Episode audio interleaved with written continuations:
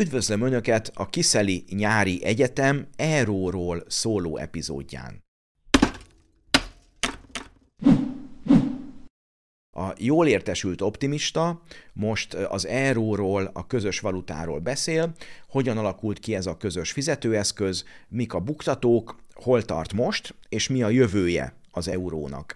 Ugye, kommentelők a jól értesült optimistában megjegyezték, hogy amikor az euróról beszélek, akkor igyekezzem kimondani a szót rendesen, hogy euró, ne csak erót mondjak, vagy eurót mondjak. Ugye németül az eurót ajrónak mondják, és egy ilyen szóvic is kialakult a német nyelvterületen, pláne amikor bevezették, hogy tojró, tehát ó, te drága, vagy drágaságom, ahogy a gyűrűk urából ismerjük. Hát igyekszem majd a kiejtésnél figyelni. Nézzük azonban ennek a közös valutának a történetét. Hogyha a kialakulását kell néznünk, akkor korábban már a, az Európai Unió kezdeteikor kialakult egy úgynevezett márka övezet, amiben a nyugat-európai akkoriban ipari fejlett országoknak a valutáit egy nagyjából fix árfolyamon kötötték egymáshoz, és ezt nagyjából lehetett tudni, hogy egy nyugatnémet márka az 7 shilling, 3 frank, hogy a francia frank, és hogy a svájci frank az 10%-kal erősebb, a, a holland forint meg 10%-kal gyengébb, mint a német márka, és ez nagyjából egy ilyen fix árfolyam volt, tehát néha mozgott, de azért lehetett tudni, hogy mi mennyit ér, a líránál is nagyjából egy az ezerhez volt a, az átváltás, és az emberek ezt tudták. A cégek is tudtak ezzel kalkulálni. Tehát ez a valuta rendszer, ez egy viszonylag stabil valuta rendszer volt, ugye megmaradt a nemzetállamoknak az a lehetősége, hogyha turbulenciák vannak, akkor leértékeljék a valutájukat, ezzel megdrágították az importot, és olcsóbbá tették az exportot, vagy az export ösztönzéssel például a cégeket rávették arra, hogy ne belföldön, hanem külföldön adjanak el termékeket, vagy hát az import kiváltását is ösztönözték, hogy inkább otthon gyártsanak dolgokat, mint hogy külföldről vegyék. És ha leértékelték a valutát, az nyilván azt is jelentette, hogy főként a turizmusból élő országokba többen érkeznek, hiszen ugyanannyi pénzért több szolgáltatást tudnak egy leértékelt valutájú országban vásárolni, mint otthon vagy más országokban.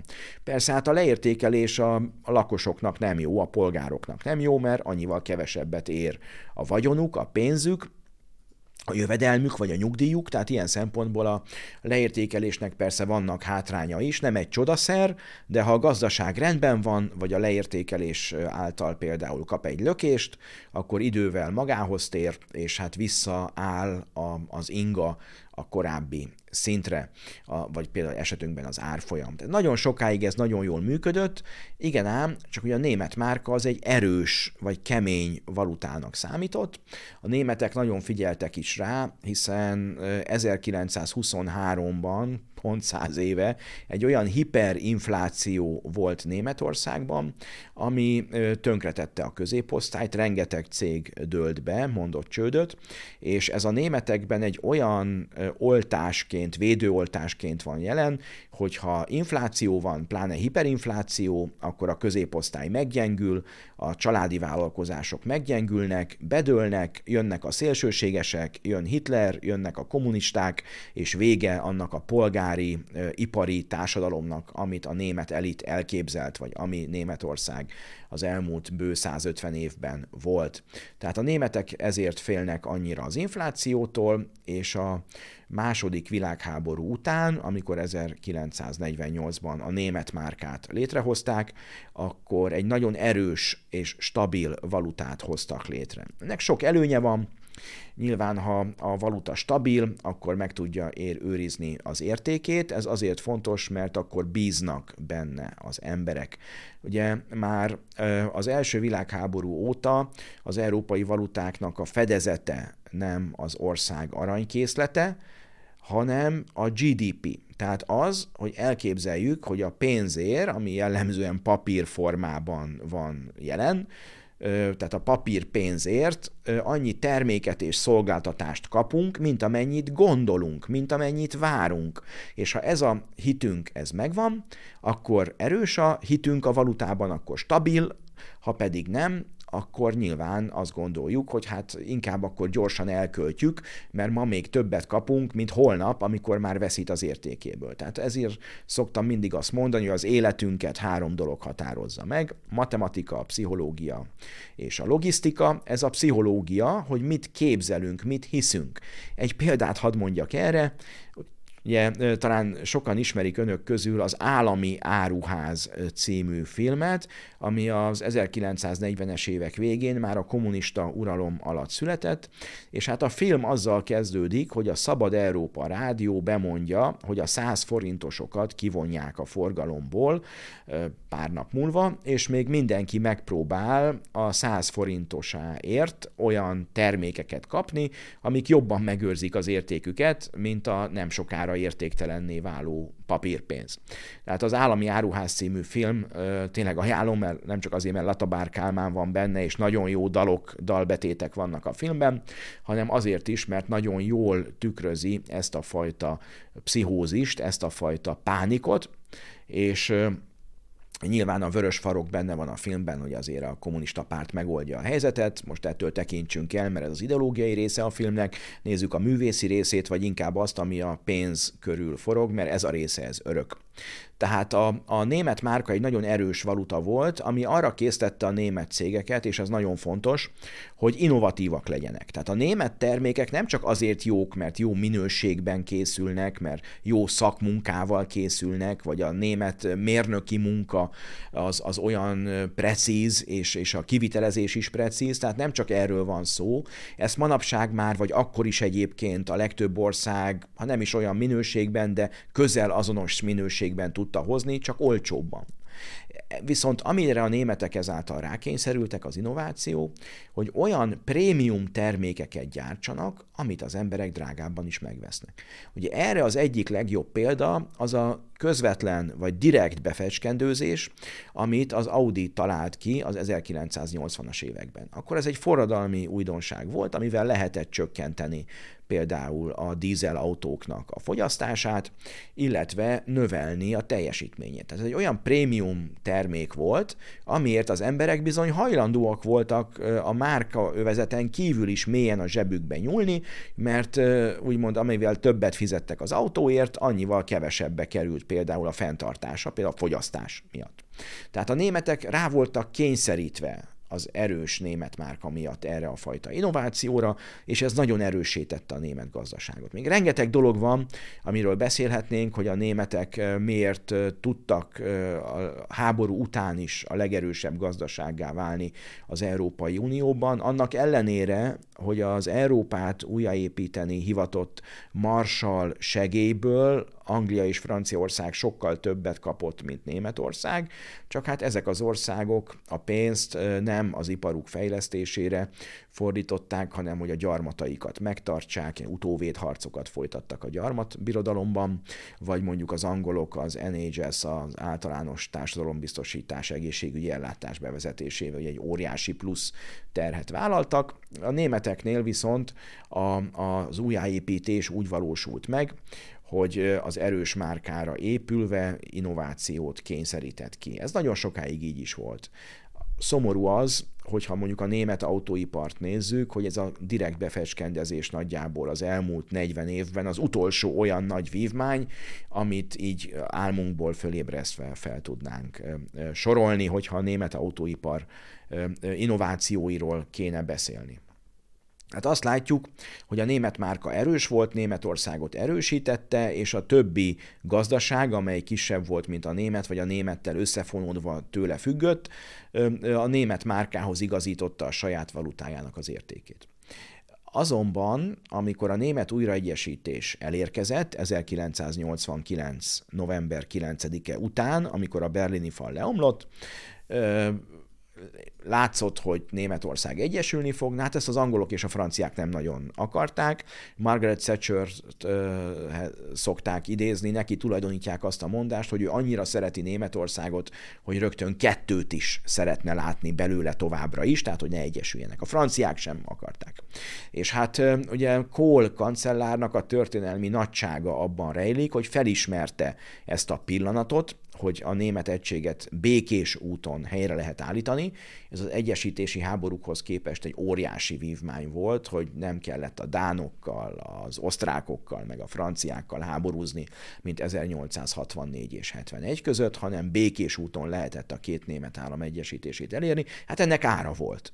A Kaukázusban Gorbacsov, akkori még szovjet pártfőtitkár megkérte az árát, hát ő pénzt kért, hogy a Németországból kivonuló szovjet katonákat le lehessen telepíteni, lehessen nekik házat építeni, plusz hát a szovjet gazdaság újra tervezésénél is kért német segítséget, hát ez nem számított a németeknek, pénz az nem számít. Hans Dietrich Genschernek tulajdonítják azt a mondást, hogy a németek egy csekkönyv diplomáciát folytatnak, pénzük van, ha értelmes célra kérik, vagy kapnak cserébe valamit, akkor a pénz az tényleg nem számít. Ugye a, a François Mitterrand már komolyabb dolgot kért, 1990. januárjában Kohl és Mitterrand találkoznak Mitterrand Atlanti óceán partján lévő nyaralójában, és ott került sor arra a történelmi megállapodásra, hogy Helmut Kohl a német márkát feláldozza a német újraegyesítés oltárán, és abban állapodik meg François Mitterrandnal, hogy egy közös európai valutát hoznak létre, amely olyan lesz, mint a német márka, csak kiterjesztik az európai integrációban akkor résztvevő országokra. Ugye a franciák ezzel ellenőrzést kértek a német márka fölött úgy, hogy egy közös európai valután keresztül valósulna meg ez az ellenőrzés, és hogy, hogy így már nem a németek határozzák meg a német márkának az erejét, erősségét, hanem úgymond közösen, és hát ahogy az Európai Unióban a franciák gyakorolták a politikai befolyást, és gyakorolják most is, úgy azt gondolták, hogy ezt a fajta politikai befolyást, ami mögött Franciaországban nincsen, nem is volt, és most sincs, vagy most már sokkal kevéssé van inkább így pontos gazdasági erő és háttér, hogy ezt a egyértelmű politikai befolyást kiterjeszthetik a gazdaságra. Mitterrand ezt kérte Koltól, Kolt hajlandó is volt beleegyezni, no persze nem feltételek nélkül.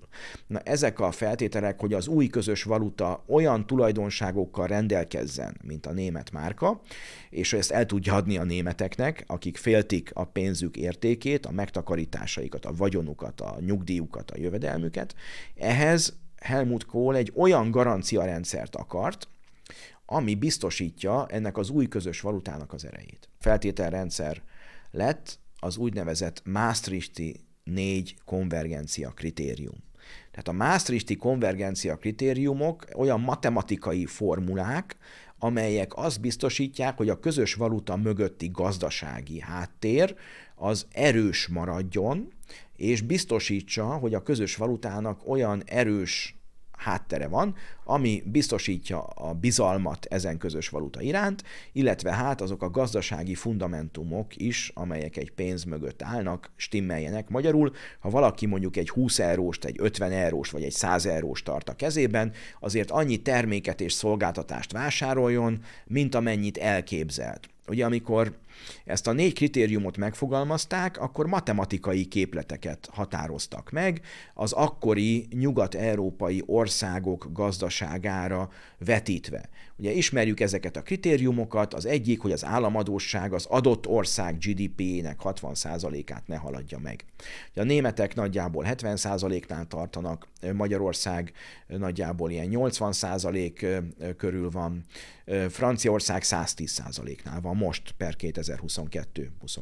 A második feltétel, hogy a költségvetés hiánya a GDP 3%-át ne haladja meg. Ugye ezt évente van költségvetés, évente kell az adóbevételeket és a kiadásokat egy állam esetében úgy alakítani, hogy a költségvetésnek a hiánya a bevételeket 3%-kal ne haladja meg, és ne nyújtózkodj tovább, mint a takaród ér, és 3%-on belül van, akkor azt, ha jól működik a gazdaság, ki tudják nőni. Van egy ilyen ökölszabály, hogyha az ország GDP-je 3%-kal nő, akkor kinövi az adósságot, és a gazdasági növekedés lecsorog a társadalom középső és alsó rétegeihez is, tehát a 3% alatti költségvetési hiány is abba az irányba tereli az ország, országokat, hogy ne adósodjanak nagyon el, illetve, hogy az adósság lehetőleg, adósság növekedése lehetőleg a gazdasági növekedés alatt maradjon, és akkor nem lesz baj. Tehát ez lenne a második szempont. A harmadik a kamatokra vonatkozik, ugye ez most már nincsen, mert egységes Európai Központi Banki kamatláb van, de ez arra vonatkozott, hogy az adott országnak a, a, a jegybanki kamata az maximum 2%-kal legyen magasabb, mint a, mint a, a legjobb országi, az akkor az Németország volt, és hát volt még egy ilyen plusz szempont, hogy az infláció is maximum 2%-kal legyen nagyobb, hogy ez a pénzromlásnak a, a, a kordában tartása, mint a legjobb ország. Tehát ez volt az a négy feltétel, ugye most már a, a kamatok terén az Európai Központi Bank irányadó kamata a meghatározó, hát az inflációnál pedig az eurózónának az inflációját egységesen mérik, tehát ez is azóta már változott. De az államadóság és a költségvetési hiány azonban marad. Tehát ez lett volna az a garancia, hogy a, az új közös pénz az nem olyan lesz, mint a közös lónak túrós a háta, vagy fogjuk meg és vigyétek, hanem ez egy, egy erős, stabil pénz lesz. Tehát ezek voltak az objektív feltételek, amelyeket a 92-es Maastrichti szerződésbe, ami az uniót megalapító szerződés volt, bele is írtak, tehát azzal, hogy az akkori 12 tagország ezt elfogadta, ezeket a feltételeket is elfogadta. És hát kaptak egy kis időt, hogy mondjuk 5 év alatt 7 év alatt ezeket teljesítsék, aztán később 94-ben pont ezen feltételek teljesítésére hozták létre a, a kohéziós alapokat. Ugye a kohézió azt jelenti az unió átlagához közelíteni, de itt nem csak az életszínvonalról van szó, hogy mondjuk az akkor periferiális országok, az akkor szegényebbnek számító országok, Írország akkor még egy ilyen volt, mielőtt az amerikai cégek adóparadicsomává nem vált, hogy, hogy, hogy ők is elérjék az átlagot, illetve segítsék őket ezeknek a Maastrichti feltételeknek a teljesítésében.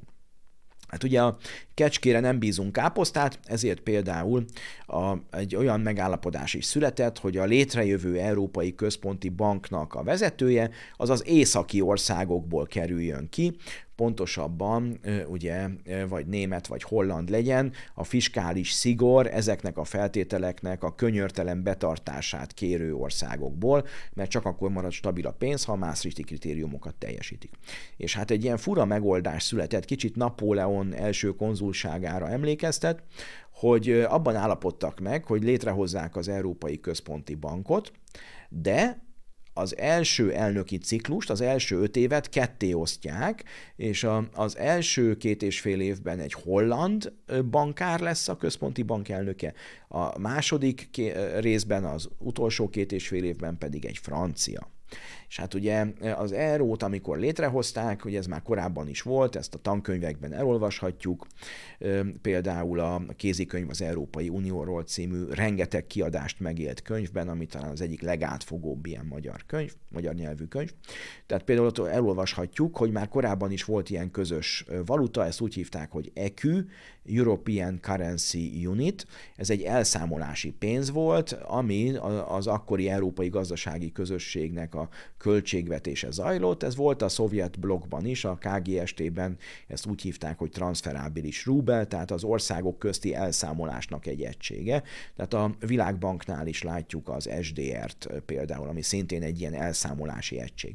Tehát az EQ az egy ilyen elsz- papírpénz helyett egy számlapénz volt, ami az elszámolás szolgálta, és ezt upgrade-elték, ezt alakították át fokozatosan euróvá, és ugye itt kell megemlítenünk Lámfalusi Sándornak a szerepét, aki nemzetközi bankárként pont ebben az átállásban segítkezett, ezért is hívják őt sokan az ERU atyának, mert ő ebben az átmenetben, a számlapénzből valutává való átmenetben vezető szerepet töltött be. Legyünk büszkék rá és igazából az euró, amikor megjelent, ugye 99-ben nevezték át, és 99-től számlapénzként megjelent, tehát ez az elszámolási szerepet, amit az EQ töltött be, addig azt átvette, és 2002-től van fizikai értelemben is euró, bankjegyek és érmék, amikkel fizetni lehet. Ami talán még az euróval kapcsolatban fontos, hogy az eurót az Európai Központi Bank bocsátja ki, tehát már nem a tagországok. Ez azért fontos, mert így már a tagországok nem tudnak leértékelni. Tehát konkrétan meg van határozva, hogy mennyi pénzt bocsáthatnak ki a jegybankok, és ettől nem térhetnek el. Ez azért fontos, mert a leértékelés eszközét ezzel kivették a kezükből. Magyarul rákényszerítenék az eurót használó országokat arra, mint korábban Németország esetében ezt láttuk, hogy ugye prémium termékekre hagyatkozzanak, vagy legyenek innovatívak, javítsák a versenyképességüket, ami által olyan termékeket és szolgáltatásosokat tudnak előállítani, amiket mondjuk a korábbiakhoz képest magasabb áron is megvásárolnak az emberek. Ugye erre példa, ugye amikor például a déli országok, Spanyolország, Olaszország, Portugália bevezette az eurót, akkor megdrágultak azok a turisztikai szolgáltatások például, amiket ott igénybe lehetett venni, ugye Görögország is csatlakozott, és akkor így felértékelődtek mondjuk azok a részek, azok az országok, ahol nem használtak eurót, mondjuk Horvátország, tehát Adriai tenger, Adriai tenger, csak a másik oldala, és mondjuk akinek nincs pénze Olaszországra, az el tud menni, el tud menni Horvátországba, és akkor ott ugyanannyi pénzért több szolgáltatást tud igénybe venni. Aztán persze idővel a horvátok is az euróhoz kötötték a, a, a, a horvát kunát, és ezáltal már ez az előny kevéssé érvényesült például Horvátországban. Tehát itt az a lényeg, hogy az Európai Központi Bank vette át az euró felügyeletét, és ezen belül is egyre inkább a, a déliek ugye minden eurót használó országnak van egy súlya az eurón belül, attól függően, hogy az adott ország gazdasága mennyiben járul hozzá az euró mögötti gazdasági fedezethez. A németek 27-es százalékot adnak ebből, ez azt jelenti, hogy a, a terhekből is 27 százalékot viselnek. Az első kép, amit elhoztam ma önöknek, ez a központi bank Target 2 követeléseit mutatja.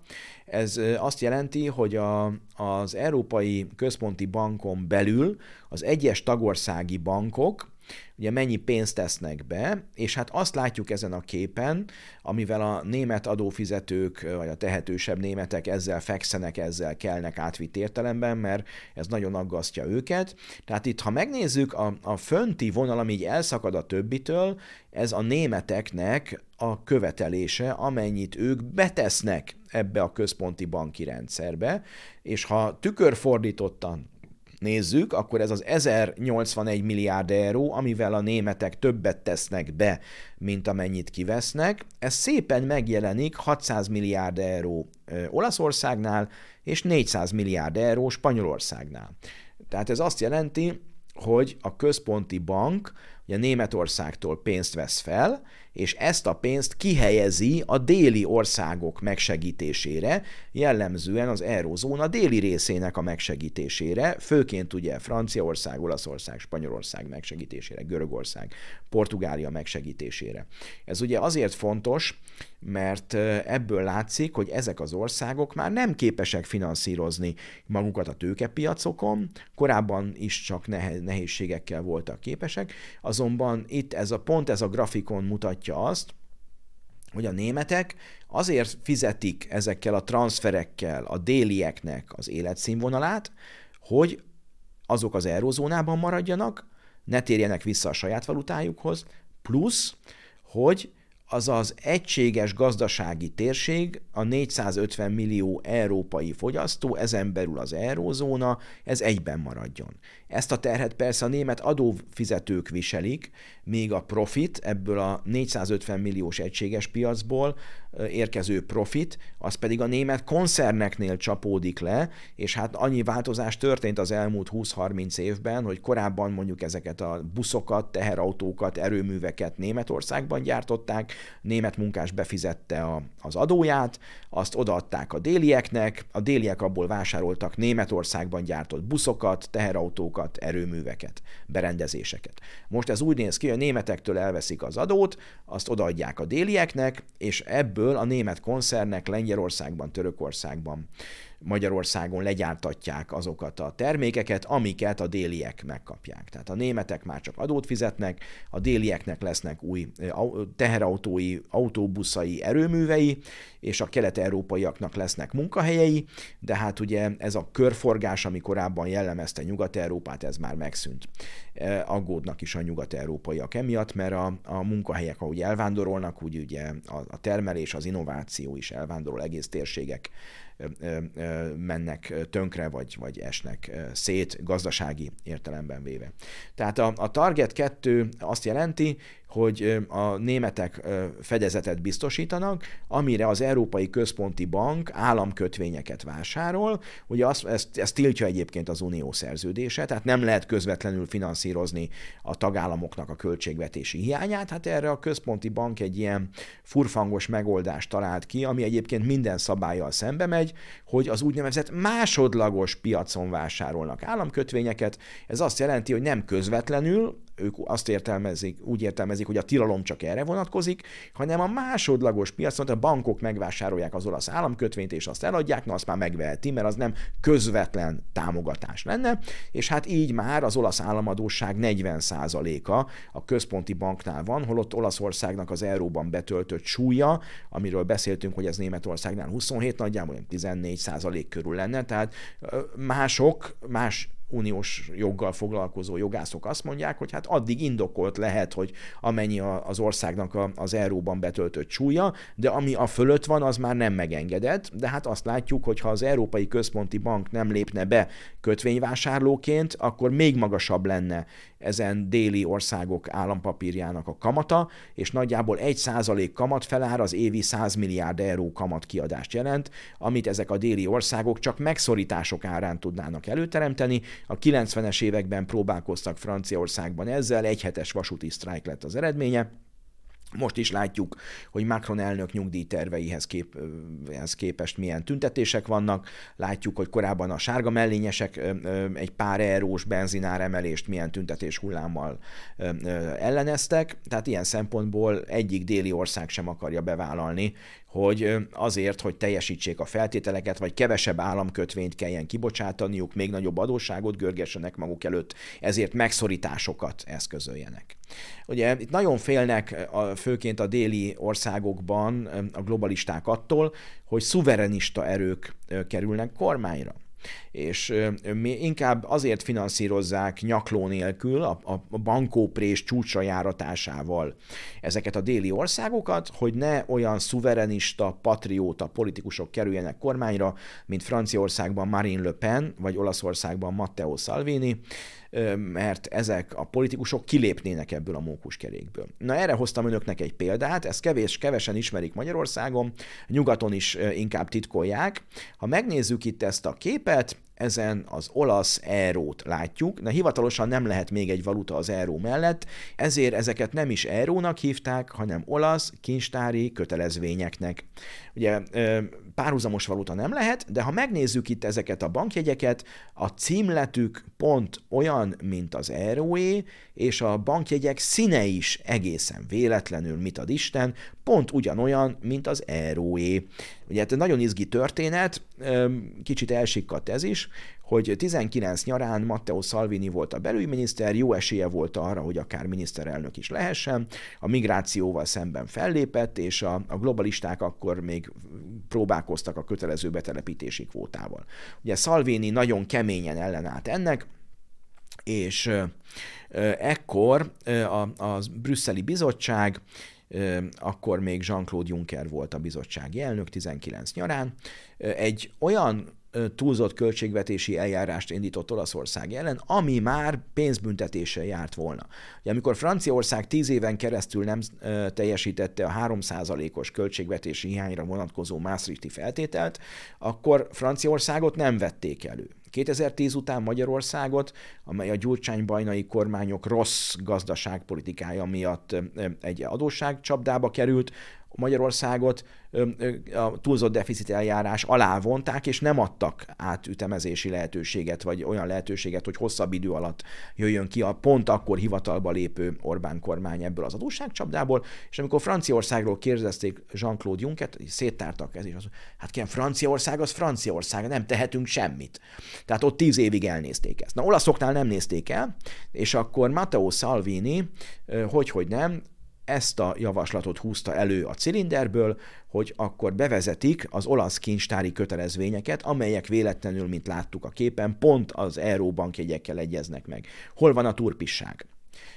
Ezt úgy hívják, hogy Gresham törvénye. Igen, arról a Greshamről van szó, aki nagyjából 500 éve élt, és akiről a biztosító társaság el lett nevezve, aminek a palotája Budapesten, a Ferenc József téren, most máshogy hívják, de igazából ugye ez volt az alapításkori neve, található. Tehát a Gresham törvénye azt mondja, hogy az emberek az értékes pénzt megtartják, az értéketlen, értéketlen pénzt meg kiszórják. Magyarul, hogyha Olaszországban bevezették volna a kincstári kötelezvényeket, és ha önök adóvisszatérítésre jogosultak, vagy családi pótlékra, vagy nyugdíjra, vagy más az államtól kapott jövedelemre, akkor ezt nem euróban kapták volna, hanem ilyen, hát nem játékpénzben, de kincstári kötelezvényben. Mit csináltak volna? Például az állami energiaszolgáltatónál az áramszámlájukat ezzel a, a, a kincstári kötelezvényel fizették volna ki, vagy mondjuk a boltban, ha azt elfogadják, mert mondjuk a boltosnak is kell adót fizetnie, és a boltos az adót ebben a pénzben fizette volna ki. A boltos ezért elfogadott volna egy mennyiségig, bizonyos mennyiségig például ilyen kincstári kötelezvényt, hogy, hogy a neki fizet, az általa fizetentő adót ő is ebben tudja kifizetni. Tehát ez a pénz elkezdte volna átvenni minimum az állammal való érintkezésben az eurónak a szerepét, az emberek az eurót megtartották volna, de a, ezt a pénzt meg kiadják. Ez azt jelenti, hogy ez a pénz egy párhuzamos valuta lett volna. Magyarországon is próbálkoztak ilyenekkel, nem igazán volt sikeres. De az a lényeg, hogy Olaszországban, ha ezt az olasz állam vezette volna be, az már egy más kérdés. Marine Le pen is ezért buktatták meg 2017-ben, mert pont azért, ahogy Salvini is, Marine Le Pen is vissza akarta szerezni Franciaországnak a gazdasági szuverenitását, és ha 2017-ben megválasztották volna Franciaország elnökének, akkor az ő programja szerint, tehát ezt ő mondta akkor, 17-ben, egy népszavazást tartott volna az eurozónában maradásról. Tehát nem az Európai Unióban, amit a franciák többsége támogat, hanem az eurozónában, amit 17-ben már a franciák többsége nem támogatott. És ez lett volna ugyanaz, csak egy digitális frankot akartak bevezetni, amit Salvininél még ilyen szép, színes játékpénzeknél látunk, a kettőnek ugyanaz a lényege, hogy egy olyan belső valutát létrehozni, amit már le tudnak értékelni, és mondjuk egy euró az rögtön mondjuk 20-30 százalékkal értékesebb lett volna, mint ez a belső valuta. Igen ám, de a belső valutával fel tudták volna fel tudták volna élénkíteni a belső keresletet, és ezzel, amiről beszéltünk, hogy korábban az euró előtt tudtak élni, az euró miatt ezzel nem tudtak élni, egy olyan impulzust adtak volna a francia és az olasz gazdaságnak, amivel ki tudtak volna lépni az euró adósságzóna mókuskerekéből. Hát persze, hogy a németeknek ez nem tetszett, persze, hogy a globalistáknak ez nem tetszett, és hát ezzel a belső valutával, amit nyilván elinflálhattak volna, az államadóságot is elinflálhattak volna. Persze nem kell aggódni, a német közgazdászok kiszámolták, hogy ha Marine Le Pen hatalomra került volna 17-ben, akkor azt a rengeteg pénzt, amit itt a Target 2-nél láttunk, hogy a németek hiteleznek Franciaországnak, nem csak állami szinten, hanem a nyugdíjpénztárak, a, a, a cégek, a más befektetők, hogy azt milyen ütemezésben lehetett volna digitális frankról euróra átváltani. Vagy mondjuk egy nagyon egyszerű példa, hogyha mondjuk bevezették volna a digitális frankot, vagy a a, a, az olasz kincstári kötelezvényeket, akkor ez azt is jelentette volna, hogyha mondjuk egy német cég elad valamit Olaszországba vagy Franciaországba, akkor ilyen játékpénzt kapott volna cserébe. Igen ám, de akkor mit csinál? Ő is azt a pénzt el akarja költeni ott, hogy olyan termékeket kapjon, amiket az eurozónában, akár Németországban vagy más országokban el tud adni.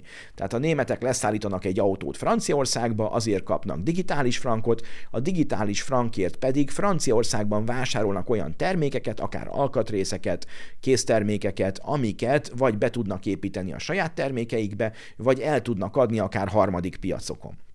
A franciáknak mindegy, csak vigyék el a termékeiket, lett, lett volna autójuk, és a németek azt a pénzt levásárolták volna Franciaországban olyan termékekre, amiket ők aztán tudtak volna hasznosítani. Tehát ez mindenképpen egy gazdasági élénkítés lett volna Franciaországban és Olaszországban. Nyilván ezzel megbomlott volna az a nagy piac, amit most a német, holland, osztrák cégek dominálnak. Hát ezért van az, hogy nem engednek ilyen politikusokat kormányra jutni, és ezért van az, hogy mindenkit be akarnak terelni az eurozónába, hogy ez a piramis játék ez minél tovább működjön. Még azért hoztam két képet, az egyik az Economistból van, és azt mutatja, hogy a különböző válságokat a különböző ö, ö, gazdasági ö, régiók hogyan ö, mesterelik, és itt nagyon érdekes látni, hogy látjuk a különböző válságokat, 2008, akkor látjuk a, a Covid válságot, látjuk a, az euróválságot, és ugye azt látjuk, hogy az USA gazdasága köszöni szépen jól van. Egy 330 milliós ország, fél Észak-Amerikát betölti, és nagyon robusztus gazdaság. Látjuk az Európai Uniót, ami meglepő módon erősebben fejlődik, mint az eurózóna. Miért van ez? Hát azért, mert az uniós növekedésnek a központja az már rég a visegrádi országokba tevődött, ugye Lengyelország, amely a saját valutáját használja, Csehország, ami Németország meghosszabbított esztergapadjaként működik, a saját valutáját használja, illetve Magyarország, és hát a többi ország, kicsit Szlovákia is, ami eurózóna része, de igazából elhanyagolható kerekítési hibának szokták a németek mondani ezeket a kicsi eurózóna országokat, mert a gazdasági súlyuk igazából nem nagy.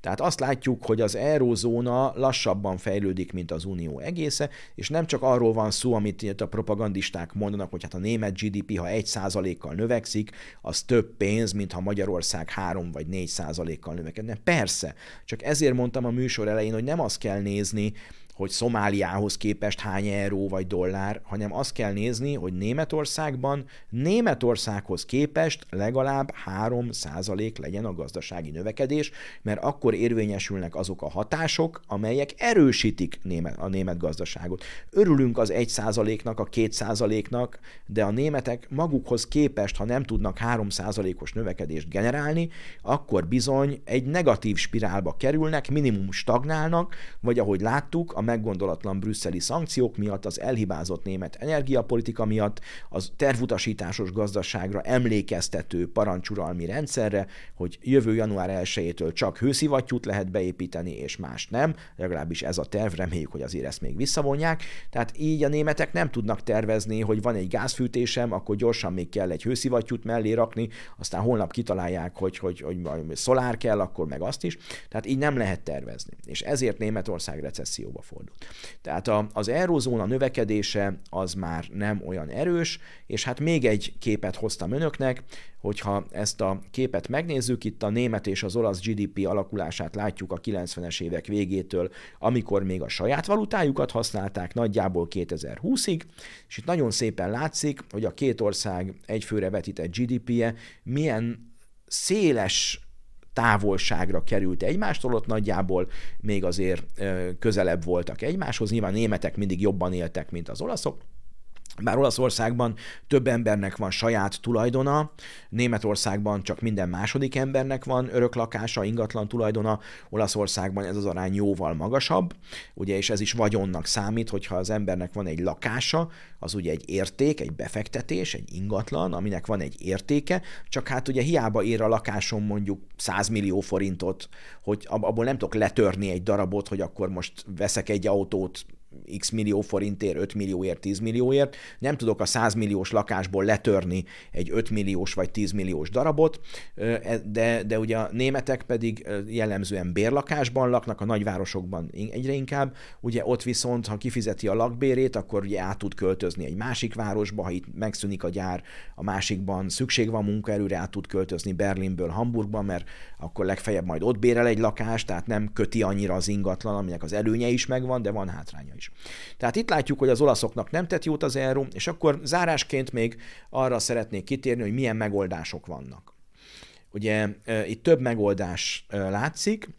A, az euróhoz jobban értő emberek, közgazdászok, akiknek a véleményére én adok, ők e, azt mondják, hogy ez nem egy harmonikus valutaövezet. Tehát az eurózóna nem egy harmonikus valutaövezet. Ugye mi lenne sokak szerint a megoldás? Az egyik, hogy váljon ketté. Ugye azt látjuk, hogy az északi országok gazdasága profitál az euróból, a délieké meg szenved tőle, elvándorol az ipar. És ugye ez a harmadik országoknak jelentett előnyt, ha megnézzük, régen a francia, spanyol, olasz autók tömegtermékek voltak, ugye akinek nem volt pénze német autóra, vette egy spanyol, olasz vagy francia autót, ami szintén nagyon jó minőség, tehát nem akarom leszólni, de presztízsben nem volt annyira, annyira mint, jó, mint a német autó. Mit láttunk nagyjából az elmúlt 10-15 évben? Hogy az euróban számolt autók annyira megdrágultak, egy francia, olasz vagy spanyol autó, hogy már szinte egy ár kategóriába kerültek a német autókkal, amelyeknek továbbra is magasabb a presztízse, mint a francia, olasz vagy spanyol autóké. És hát azt látjuk, hogy például Olaszország, amely sokáig a tíz legnagyobb autógyártó nemzet között volt, kikerült a legnagyobb autógyártók közül, mert annyira drágák az olasz autók, hogy az ember már annyi pénzért inkább vesz egy németet. És hát kik örültek ennek? Például Franciaországban volt korábban ugye autógyártás, hogy egy része átkerült Szlovákiába, a Nagyszombatra, vagy mondjuk azt látjuk, hogy akinek már nincs pénze Nyugat-Európában egy európai, vagy nyugat-európai autót venni, az vesz egy Dácsiát. Akinek nincs pénze egy német autót venni, az vesz egy Skodát.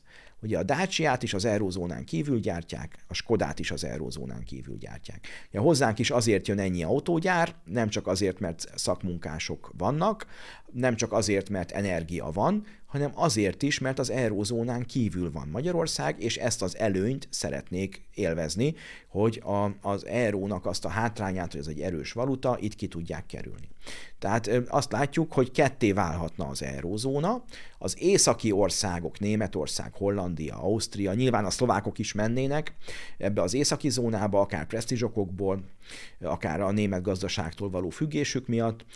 Franciaország is megpróbálna ehhez az északi zónához tartozni, de nem lenne indokolt gazdaságilag, és például ez az északi euró egy forintban számolva 600 forint lenne. És itt már érvényesülne az a hatás, amiről beszéltem, hogy a német termékek prémium termékek, és a drágák, akkor a német mérnököknek ki kell fundálni olyan dolgokat, mint a 80-as években a, a, motoroknál a, a direktbefeskendezés volt, amit az emberek hajlandóak megvásárolni. Egy német gépet megveszünk, mert olyan dolgokat gyártunk rajta, amiket magunk is el tudunk adni. Tehát inkább megéri egy német gépet vásárolni, mondjuk egy szerszámgépet, amin olyan alkatrészeket tudunk gyártani, amiket amiket aztán mi is tovább tudunk adni. Tehát ha ketté válna az eurózóna, egy északi és egy déli részre, az északi rész lenne 600 forint per euró, nagyjából így mai árfolyamon, a déli meg 300. Hát ez Magyarországnak nem lenne jó, mert akkor a gyárak rögtön visszavándorolnának Dél-Európába, Franciaországba, Olaszországba, Spanyolországba, mert újból megérné ott gyártani ezeket a tömegtermékeket, amiket most nem. És hát nyilván ennek nem örülnének nem csak a kelet-közép-európai országok, de a kínaiak sem, vagy a dél-koreaiak, olyanosak, akik szintén ilyen tömegtermékekkel megjelentek, és például olcsóbban tudják nagyjából azonos minőségben adni ezeket a tömegtermékeket, mint a dél-európai országok. Tehát ez lenne az egyik megoldás. Van egy másik, hogy visszatérnek az országok a saját valutájukhoz, ahogy ezt Salvini-nél vagy Marine Le Pennél a, láttuk a, a kincstári kötelezvényekkel, vagy a digitális frankkal, ilyen gondolatkísérlet szintjén, vagy politikai fenyegetés szintjén, de a szándék az valós, hogy visszavenni a nemzeti szuverenitást, a pénz fölötti ellenőrzést. És hát ezt úgy látjuk, hogy, hogy, hogy nem engedik. Ugyanis ez a dezintegráció felé vinni az Európai Uniót, és a 450 milliós egységes piacot valamelyes széthúzná, illetve hát a németek ugye azt a pénzt, amit betettek, amit az első ábrán, a Target 2 ábrán láttunk, ami most csak számlapénz, tehát nem úgymond, tehát követelésnek követelés, de nem esedékes, na az esedékessé válna. És akkor a német adófizetők sem tudnak ezer milliárd eurót csak úgy kirázni a, kalapból, Összehasonlításként Németország GDP-je 4000 milliárd euró, tehát a német GDP negyede ég most az eurozónában. Tehát, hogyha ez borulna, akkor a éves német GDP-nek a negyede is borulna. Tehát ezért mondják azt, hogy inkább finanszírozzák, nyomtassanak még több pénzt, de, de ne boruljon be a rendszer. Tehát a visszatérés a nemzeti valutákhoz, mint második opció, politikai okokból nem járható. Marad a harmadik, a menekülés előre, a még több pénz nyomtatása. Tehát az euró ha megnézzük, nyilván stabil pénz, tehát nem akarom lebecsélni, nem akarom lefitymálni ezt a pénzt, de ha megnézzük, az euró magához képest sokat veszített az értékéből, ami persze az európai exportgazdaságnak nem rossz, mert ha a dollár erős, akkor az amerikaiak jönnek nyaralni Európába, ha az euró erős, akkor az európaiak mennek nyaralni Amerikába, de igazából marad az, hogy elkezdik nyomtatni a pénzt, és megpróbálják fenntartani ezt a rendszert. Most ott tartunk, hogy akkora méretű az államadóság, az Európai Központi Bank mérlegfőösszege az eurozónának nagyjából, GDP-nek nagyjából már ilyen 80 százaléka körül van. Ugye emlékeznek a 60 százalékos Maastrichti konvergencia kritériumra. Tehát ilyen szempontból marad az elinflálás, amire jó ürügy volt például a, a COVID után felvett közös hitel, uniós hitel, illetve hát most a háború, illetve az energiainfláció, aminek az örve alatt el lehet kezdeni nyomtatni a pénzt, és elinflálni az államadóságot. Ez nyilván a középosztálynak rossz, azoknak, akik megtakarítanak, azoknak rossz, akiknek egy jövedelme van, és jellemzően szociális transferekből élnek, azoknak rossz. Mi Magyarországon szerencsére megint a jó oldalon vagyunk, ne higgyék el azokat a, a, a, a, a dolgokat, azokat az üzeneteket, hogy ha az eurózónába lépnénk, akkor mi is úgy élnénk, mint a németek, a francokat, nem élnénk úgy, ahhoz olyan gazdaságra lenne szükség, mint Németországban. Ennek a kiépítése elkezdődött, ugye a magyar gazdaság sokkal erősebb, mint volt 2010 előtt, most már megelőztük a GDP tekintetében Portugáliát, Görögországot, az unió átlagának 78%-ánál tart a magyar gazdaság, ipari munkahelyek tízezrei jönnek létre, új autógyárak jönnek, fegyvergyárak, tehát a magyar gazdaság működik, de ennek az egyik záloga a nemzeti valuta megőrzése. Akik politikai jogból akarnak az euróhoz csatlakozni, azoknak azt üzenem, én ezt szoktam válaszolni mindig, amikor megkérdeznek, hogy Magyarországnak érdemes-e csatlakozni az euróhoz, hogy majd amikor a lengyelek, a csehek, elkezdenek ezen gondolkodni, na nekünk is akkor kell. Amíg viszont a svédek, a dánok, a csehek, meg a lengyelek nem akarják az eurót bevezetni, na addig nekünk sem kell ezt elsietni, nézzük meg majd az ő vitáikat, nézzük meg az ő tapasztalataikat, addig nem érdemes. Egyébként is ugye a, forint az euróhoz van kötve, a magyar gazdaság az eurózóna gazdaságától függ, tehát ezek a kapcsolatok már megvannak, úgy, hogy közben tudjuk élvezni a nemzeti valutának, a gazdasági szuverenitásnak az előnyeit, amit egyébként az alaptörvényünk is kimond, tehát kétharmados többség védi a forintot, hogy Magyarország fizetőeszköze a forint. Hát ezzel a végszóval szeretném a Kiszeli nyári akadémiának az euróról szóló részét lezárni. Köszönöm azoknak, akik eddig is kitartottak, megnézték a műsort.